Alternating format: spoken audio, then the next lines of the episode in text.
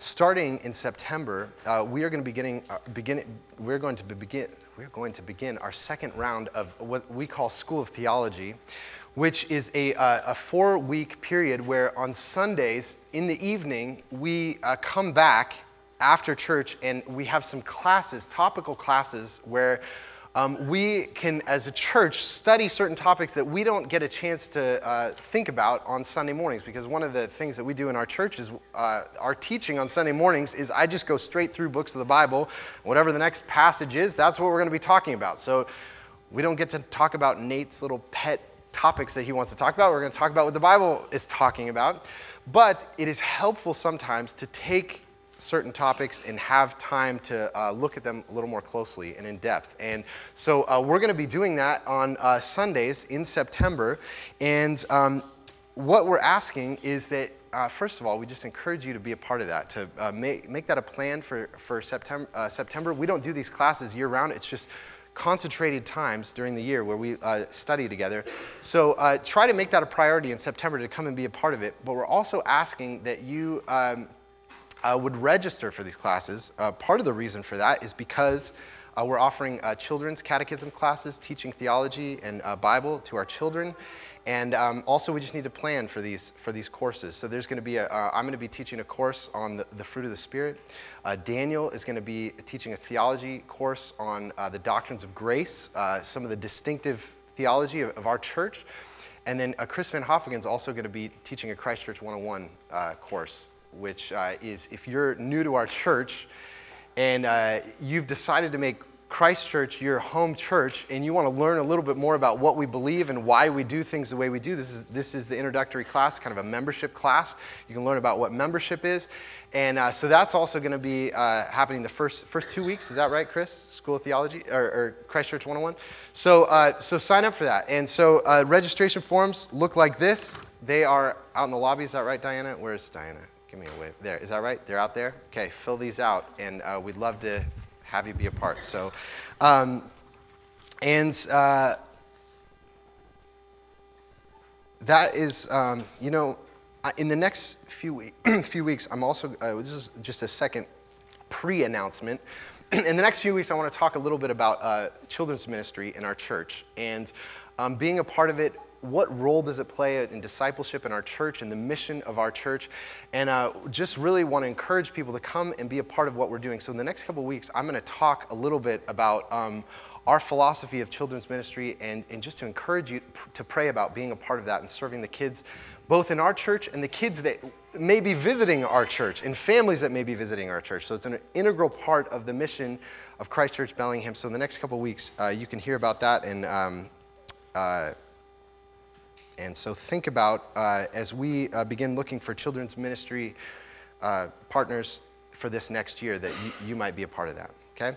So uh, that's all we have for announcements. Uh, we're looking at uh, 1 Corinthians chapter 2. We're, we're going to be studying through the first four chapters of 1 Corinthians uh, through the month of September. And then starting October, we're going to look at the book of Ruth during the fall. So, over the course of our church year, in, in the fall, we always look at an Old Testament book from Christmas to Pentecost, which is usually in late May or early June, we always look at a gospel, and in the summers, we always look at a New Testament letter. So this summer, we're beginning to look at the, uh, Paul's first letter to the church in Corinth, 1 Corinthians.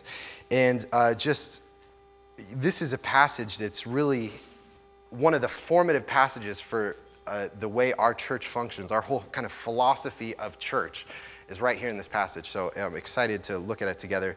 This is 1 Corinthians chapter 2, starting in verse 1. Hear God's word. And I, when I came to you, brothers, did not come proclaiming to you the testimony of God with lofty speech or wisdom. For I decided to know nothing among you except Jesus Christ and Him crucified. And I was with you in weakness and in fear and much trembling, and my speech and my message were not in plausible words of wisdom, but in demonstration of the Spirit and of power, that your faith might not rest in the wisdom of men, but in the power of God. Let's pray together.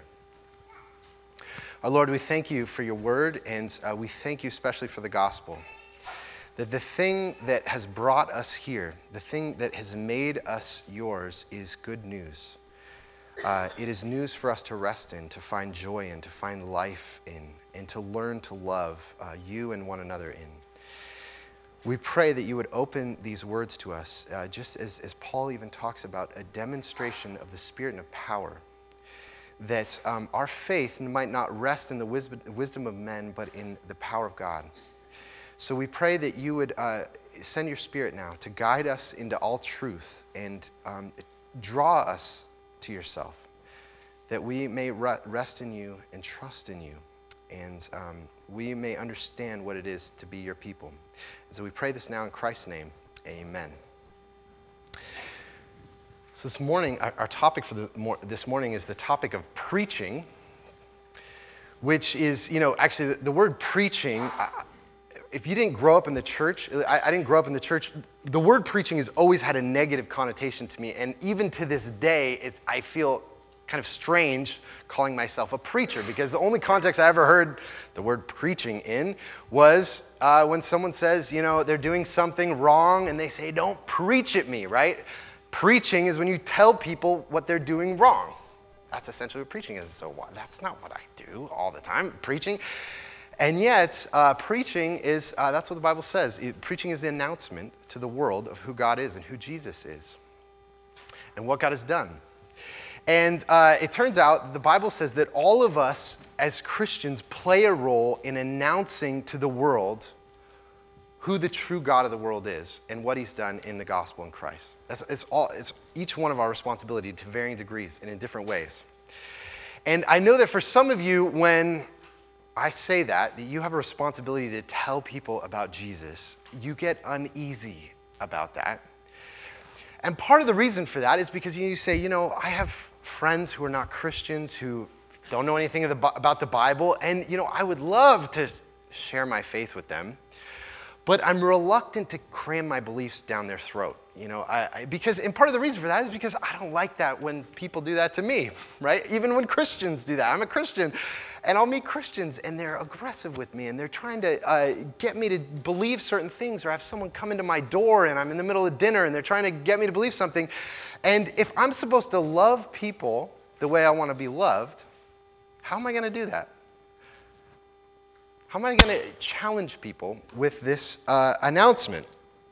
Well, um, well, this is a, a, problem that I've had to come to terms with because my whole vocation is a vocation of telling people about Jesus. It's my, it's my job.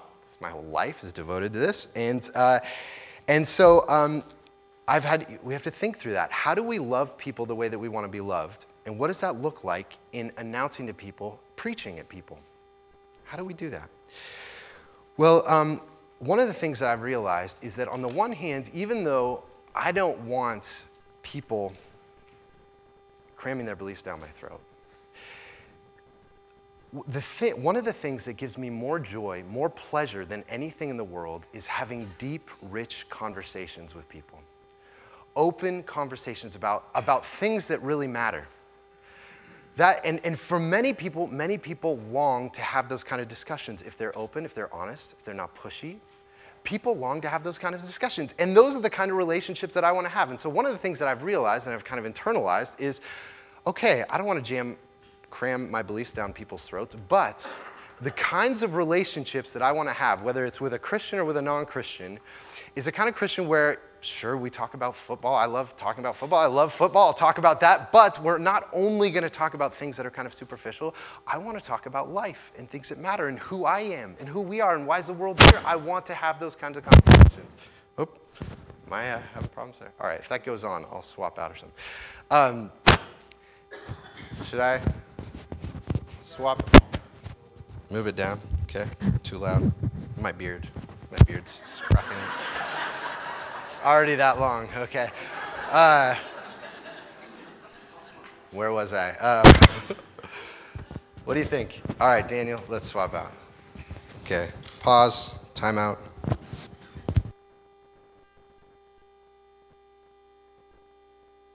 Paul gives us a little glimpse into his philosophy of talking to people about Jesus. What goes into it? How do you do it? What's involved in it?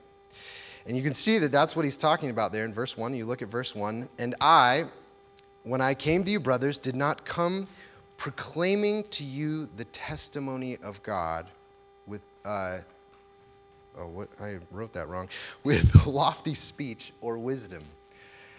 So, what he's talking about is how do I proclaim the testimonies of God? How do I talk about Jesus? And uh, it's an immensely insightful little passage for us as a church as we think about sharing our faith in Bellingham and Whatcom County, and uh, helpful for us as a congregation. So, in particular, what we see is that he says that there are two things that we need to consider as we announce to the world the message about Jesus. There's two things that we need to think about as a church. That first of all, we have to think about the character of the messenger who's bringing the message. We need to think about the char- character.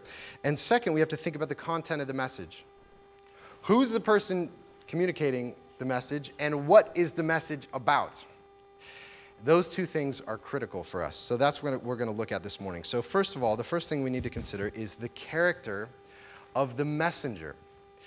And I think for most of us, we know that when if someone's going to talk to you about something so personal as who is God and how can I know the love of God, a question so so you know touching on my soul so deeply. If someone's going to, you know, this must be a trusted person. I must be able to trust them if I'm going to let them talk to me on that level. And, uh, you know, actually, this is something that people have known for a long time that character is the most important part of being persuasive. Uh, Aristotle, uh, in his book on rhetoric, which is a book about how do you be persuasive when you're trying to convince someone of something, he says, you know, there's really three things that go into being persuasive. Uh, he calls them logos, pathos, and, and ethos. And he says the logos is the first thing is you're listening to someone, someone's telling you about whatever they're trying to convince you of, and the first question you're asking is, does it make sense? Is it logical?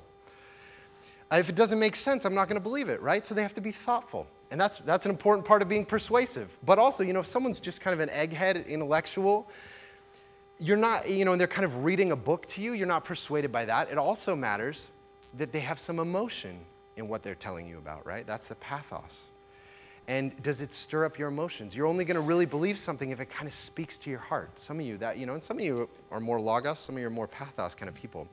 But what Aristotle says is actually the most important thing in being persuasive when you're communicating something is actually the ethos of the person. That you have a certain sense of the character of the person you're li- listening to, and based on your, dis- your judgment of their character is whether you're going to trust them and trust what they're saying. That's the most important part. And that's why, you know, many people, they will go for decades to a church where, you know, maybe, maybe the pastor is, you know, the worst person to listen to in the world is a preacher. And you just, I can't listen to them. But that pastor, you know, was there with the family when, when the grandma was passing away. And there were a number of things that were critical moments in their life. The pastor was there, and they say, I'm going to listen to every word he says because I know he loves me character triumphs all, all the other things. And that's an important thing that Paul talks about is we think about communicating the gospel is the character of the messenger as for each one of us. And Paul highlights this the manner in which uh, he shared the gospel with the Corinthians, and we see in particular three interesting aspects of his character in this passage. We're going to look at kind of three aspects of the of the character and three aspects of the content. So first, God's messenger speaks in plain language, is one of the things that Paul says. That he, God intends that his messengers speak in plain language. Look at what he says, verse 1 again. And I, when I came to you, brothers, did not come proclaiming to you the testimony of God with lofty speech and wisdom. Paul said that when he taught, would speak about Jesus, he would speak in, it, in some kind of everyday, plain, you know, everyday man kind of language that anyone could understand. It was not full of technical philosophical language, but it was plain, it was everyday. And what he's say- saying is that Christians need to learn to communicate our faith in a language that the people around us under- will understand. It's a language that any, any of us can hear and know what we're talking about. And I'll tell you why. One of the reasons why this is so important is that technical language, philosophical language, you know, theological language is always tribal right? It marks out a tribe. And that there, that when, whenever you're listening to technical language and big words and things like that, people will say, oh, they all know about something that I don't know about. And so they're a little tribe that I don't have a place in. Right? So, for example, you know, I was. I studied math before I was going to be a pastor. I was in graduate school in math, and Shannon and I would have uh, people over for dinner from our math department and be, you know, maybe two other people and Shannon, and we get talking about, you know, epsilon balls and smooth manifolds and eigenvectors, and we're laughing, making math jokes, and, and she's sitting there, ha ha, eigenvector, wow, funny, you know, and obviously, I don't know what you're talking about. I'm alienated. I'm not in your club. I don't have a place here because there's a, an inside secret knowledge that I'm not attuned to, I don't know about. Whenever we are using that kind of technical jargon, language, which the Christian community is full of, we have used all kinds of words that the outside world doesn't have any idea what we're talking about. The more we use those, the more we say we're a tribe, and there are people inside, and if you don't know our language, you're outside. And we don't even realize that we're communicating that to the world. And that's why actually Paul says later in, in to the Corinthians, that technical language is wrapped up in knowledge, right? You know, uh, epsilon balls and eigenvectors is, is uh, tied into intellectual knowledge. And what Paul says later to the Corinthians is that knowledge puffs up, but love builds up. And knowledge is, is what's wrapped in that, that technical language is often doesn't come from a place of love. And, uh, you know, C.S. Lewis in, in the late 40s uh, had become internationally known as one of the, the great communicators of the gospel. He'd written a number of books that had been bestsellers. And he was giving a lecture to a group of uh, pastors and priests, talking to them about how do you talk about the gospel in a way that people understand, that people resonate with. And if you turn to page three in your bulletin, I put a little quote, one of his concluding thoughts about how do you communicate the gospel in plain language. This is what he says. To conclude, you must translate every bit of your theology into the vernacular. Okay, that's the everyday language. This is very troublesome, and it means you can say very little in half an hour, but it is essential. It is also of the greatest service to your own thought. I have come to the conviction that if you cannot translate your thoughts into uneducated language, then your thoughts were confused. Power to translate is the test of having really understood one's own meaning. So if we can't talk about what it means to know Jesus and to love Him and to believe in the Bible in a, in a way that anyone off the street can understand, then we haven't come to understand it ourselves. Okay? So the first character quality that's an act of love he says, is God's messenger speaks in plain language. But second, we also see that God's messenger speaks in weakness. God's messenger speaks in weakness. Look at verse, verse 3. And I was with you in weakness and in fear and much trembling.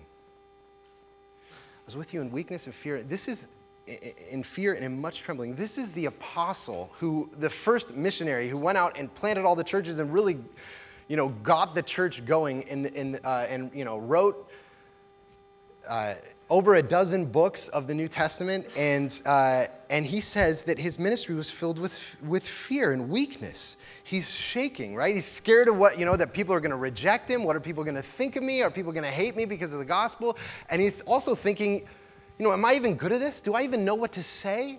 And he says that this is actually a part of the character of God's people as we communicate the gospel is that God intends us to speak in weakness. And uh, this, is, this verse has been immense encouragement to me, I'll tell you, as a pastor. Uh, it was encouragement to me this morning as Dan- Daniel and I were praying before church. And, uh, but, you know, I remember early on uh, when we had started our church, we used to meet in a little auditorium downtown called Bay. It's kind of a old um, children's uh, auditorium where they have children's plays. And um, I would always, before our service, meet up in this upstairs room that was just cluttered everywhere with you know children's costumes and things like that. And it was probably about our 20th service, and there were a couple guys that were kind of helping me get the, uh, this church started when we were starting the church. And I was meeting with them. It's about 15 minutes before church was going to start, and I just said to them, "This sermon is a disaster. It's just not going to work." And they say, it's not that bad. You know, no one cares that much anyways. Come on. Uh, right? and so uh, I was like, let me just try it out on you. Can I just practice it on you once before we go downstairs and do the real thing, you know? And I'm, I'm just starting, and they say, fine, give it a try. So I start going through this thing, and I get about nine minutes into it, and I look up, and just both their faces are kind of deer in the headlights, and they're thinking, oh, we need to pray. This, you're right, you're right, it's not good. so we pray, and we go down, and they're saying, well, we just trust God. We show up. Paul says that we preach the gospel in weakness, in trembling and in fear. And after the service, they say, I don't know what happened, but we heard the sermon five minutes before church. It was a different sermon. Something happened because the Spirit showed up and translated it. It was the, it was the working of the Spirit, the Spirit's power. And that this is essential to how we communicate the gospel is we embrace our weakness and depend on the power of the Spirit and not our power. Now, let me tell you, I have to tell you one reason why this is uh, really important in a place like Bellingham. Because in a place like Bellingham, you know, we're a church that believes that the Bible is the Word of God. These are in, in, God's infallible Word. And for many people, they, they, they would, you know, for many conservative type people especially, we take something like that and we think we have the very words of God in our hand. And what that can say to us is not actually weakness, that can say certainty, power, control. And so, for many people in Bellingham, when we say we believe this is the infallible Word of God, this is the inerrant Word of God, there's no errors, it's, it's God's Word to us, people hear that is that we think that we're strong and we're in control. And actually, we want to control them. And so, integral to our job of communicating the gospel is God says, No, embrace your weakness. Speak the gospel in weakness, depending on the Spirit.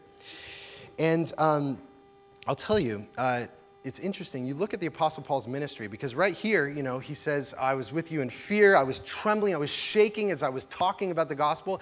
And yet, you go to Acts chapter 20, he also says that he preached the gospel very boldly. He, he said, I did not shrink from declaring to you the whole counsel of God. So he's very bold and he's very weak. How do these two things come together? Because essentially, that's what we need in a place like Bellingham, right? We need to be meek. We need to be gentle. We need to be patient. We need to be respectful. And we need to be kind. So we need to preach the gospel in our, in our weakness. And yet, we also need to be bold believing in it. How do we do both those things? Well, this is the third mark of the characters that not just that God's messenger speaks in a plain language because, because he's loving the people we're speaking to, God speaks, uh, God's messenger speaks in weakness. But third, that God's messenger speaks in the Spirit depending on the Spirit, looking for the power and the working of the Spirit as we speak. See what, see what Paul says here, verse 4. And my speech and my message were not in plausible words of wisdom, but in demonstration of the Spirit and of power, that your faith may not rest in the wisdom of men, but in the power of God. We believe that people cannot embrace the love of God that is in Christ unless the Holy Spirit opens their heart to do so. It is against our nature to receive the love of God. And so we believe the only way someone can receive this is if the Spirit works in their hearts. And that's why, actually, this is uh, 1 Thessalonians. Paul, in another place where he's talking about his ministry, this is what he says uh, 1 Thessalonians 1 For we know, brothers, loved by God, that he has chosen you because our gospel came to you not only in word, but also in power and in the Holy Spirit and with full conviction. So, how does the Word of God cut into our hearts and penetrate into someone's heart so they can actually believe it? It's not something that we do with our words, with our arguments, with our persuasion. It is something that the Holy Spirit has to do, which allows us to have a tremendous amount of patience, right? The time that we get frustrated with people, why don't they listen to what I'm saying and believe what I'm telling them, is because we're not trusting in the Spirit. We're thinking that it's our words. I've said the perfect words. Why don't you believe them? I said it perfectly. It's because our perfect words are not what convict people, it is the Holy Spirit. And so, um, trusting in the Spirit actually helps us to be persuasive because it gives us patience and we slow down and we're not cramming our beliefs down people's throats. We're looking for where is the Spirit working in their hearts. And actually, that's far more persuasive. People are drawn to that, they want to have that conversation. And so the Spirit is so important to enable us to boldly speak the gospel, but with gentleness and respect, and to let the Spirit do His work. And um, and you know, one of the things that also happens is when you're looking for the Spirit's work in someone, it causes you to less look for an argument. Because the place where we have arguments with people about what we believe, we're actually confronting the things where we have differing beliefs against them, right? That's where the walls are built up. Now, we do need to confront people about beliefs, about their beliefs. But the Bible tells us that God's Spirit is working in common grace to all people. So they're all people, there are certain things that they know about the world. They recognize that they should love people, or maybe they have a healthy marriage, or, or they, they have a, a business where they really care for their employees well. If people have those kinds of things happening in their life, it is because God's grace and God's Spirit is already working in them. And so instead of confronting the things where we're going to have a battle, we should begin with the places where the Spirit is already working and say, look, you believe in a, in a, a just business that as you run this business, it, it gives health to all these people. Well, let's talk about the world. Who rules the world and brings justice to the whole world? That's God, that's Jesus, right? So we're going to use those as bridges. And, uh, you know, I had a professor in seminary, his name's Jerram, Jerram Barrs, who uh, his, his mother um, married a man that uh, was a very difficult man, and he knew uh, this was later in life, and he knew she should not she should not marry him.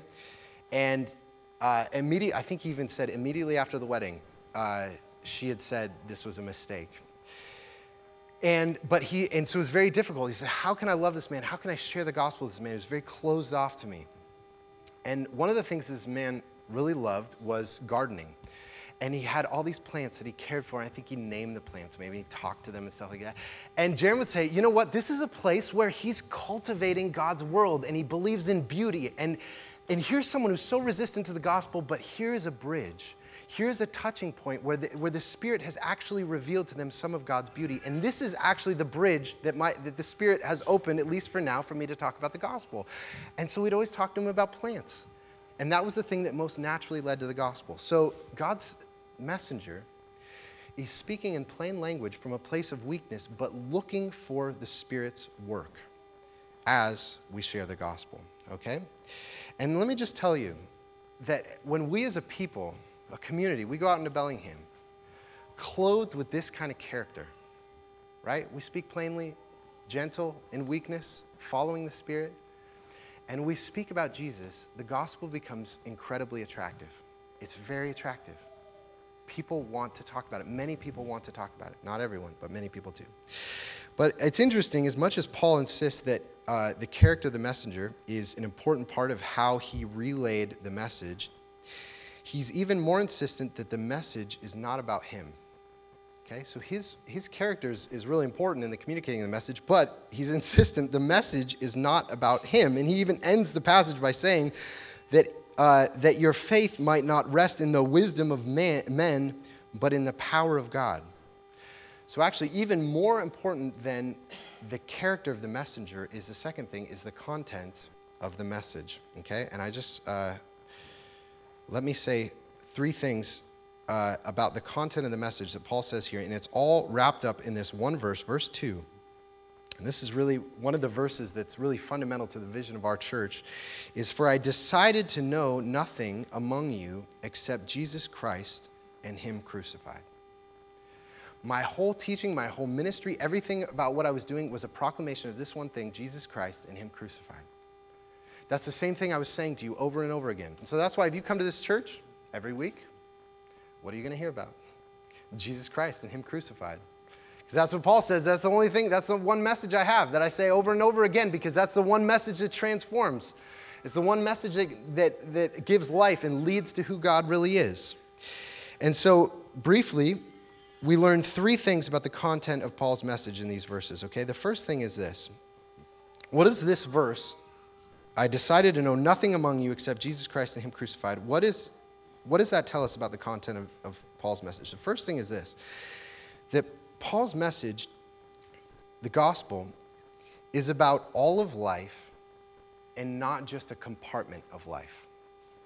His message is about all of life and not just a compartment. And what I mean by that is that when we believe the gospel, the thing we're talking about is not just something that I kind of, you know, do on Sundays. It's another hobby that, you know, God I can periodically call on and he can kind of help me when, um, you know, I need to get a house or to you know get a job. He certainly does help us find houses and get jobs, but that's not his primary function. He is not just a compartment that we keep on the sign. He is the central thing of our life. He affects everything that we do, and you might say that when we believe the gospel, the gospel is a whole new worldview.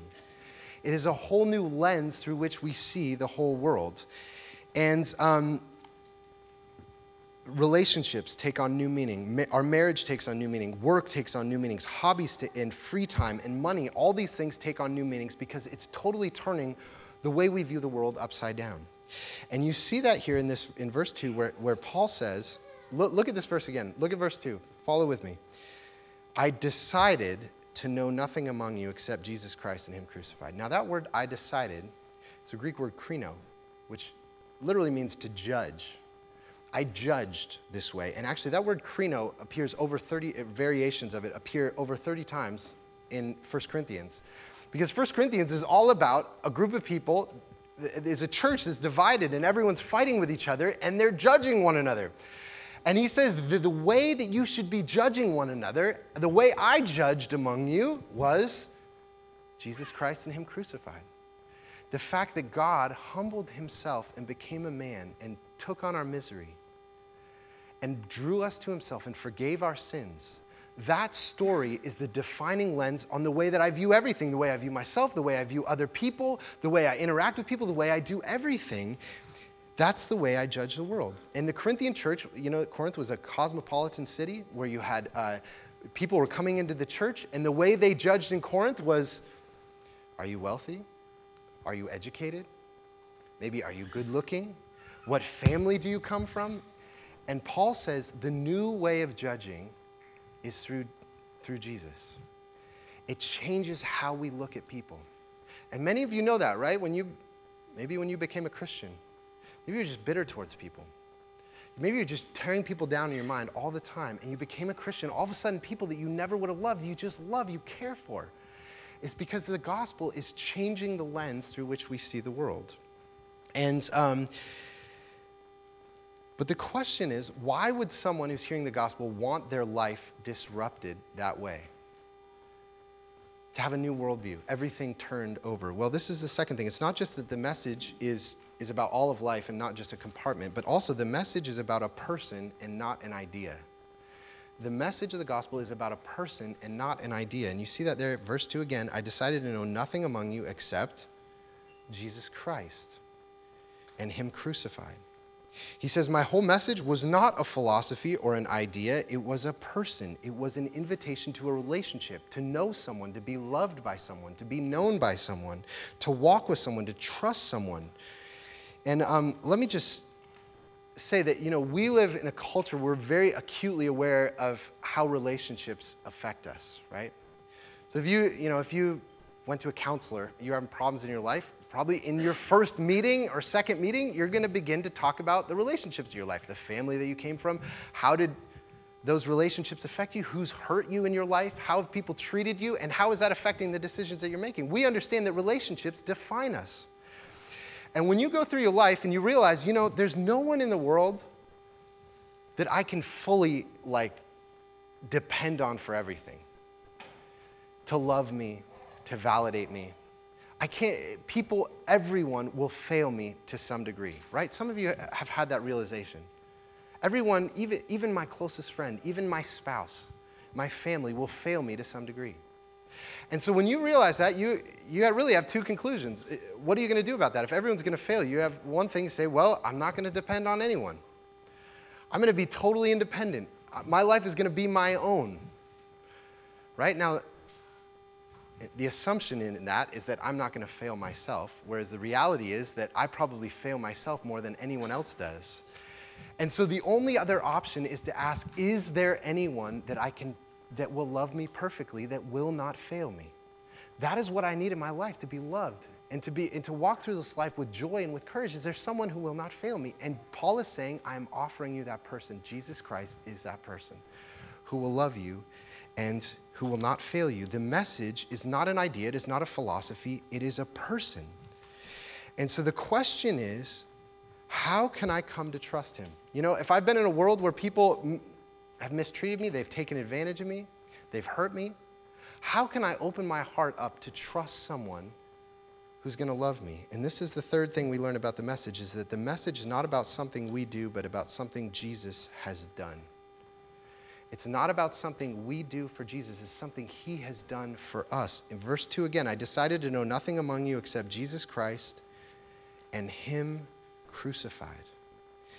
The message is Jesus Christ crucified. And the question, when you ask, how do I know Jesus isn't going to take advantage of me? I become a Christian. I give my life to him. He's, he's not going to try to control me and put me down and, and ruin my life. How do I know that? How do I know he's not going to take advantage of me? Because he was taken advantage of for you. He was the one that was taken advantage of. He was the one who was mistreated in your place and took the death that we deserved. And so as we go to him, uh, we realize that we serve him because he first served us. And his love is the thing that transforms us. So, this is a question. If you want love to be at the center of your life, the defining reality of your life, where are you going to find a greater love than in Christ? The God who came down and became a man for you and suffered in your place. Where are you going to find a greater love? If you want love at the center of your life, it is in Jesus. Paul says that's our message. As we go out into the world, as people who've been transformed by grace and by the love of Christ, telling people, saying, I want to talk to you about how does love come into this world? And we'll argue that it's, it's Jesus. And so I just pray that the Lord would give us many opportunities to talk about this message, that we would be clothed in that character of weakness, of plain language, trusting in the Spirit. We'd be clothed in that, and He'd open many doors for us to t- tell people about the great love that is in Christ, the only one who will never fail us. Let's pray together. Our Lord, we thank you uh, for your word and for the gospel. Lord, would you keep the gospel central in this church, in our ministry? Would you open many doors? Uh, Lord, each one of us goes out into Bellingham and to Whatcom County. We have neighbors around us in our workplace, in our families, um, in, in our neighborhoods, in our hobbies. And uh, would you give us gentleness and respect and patience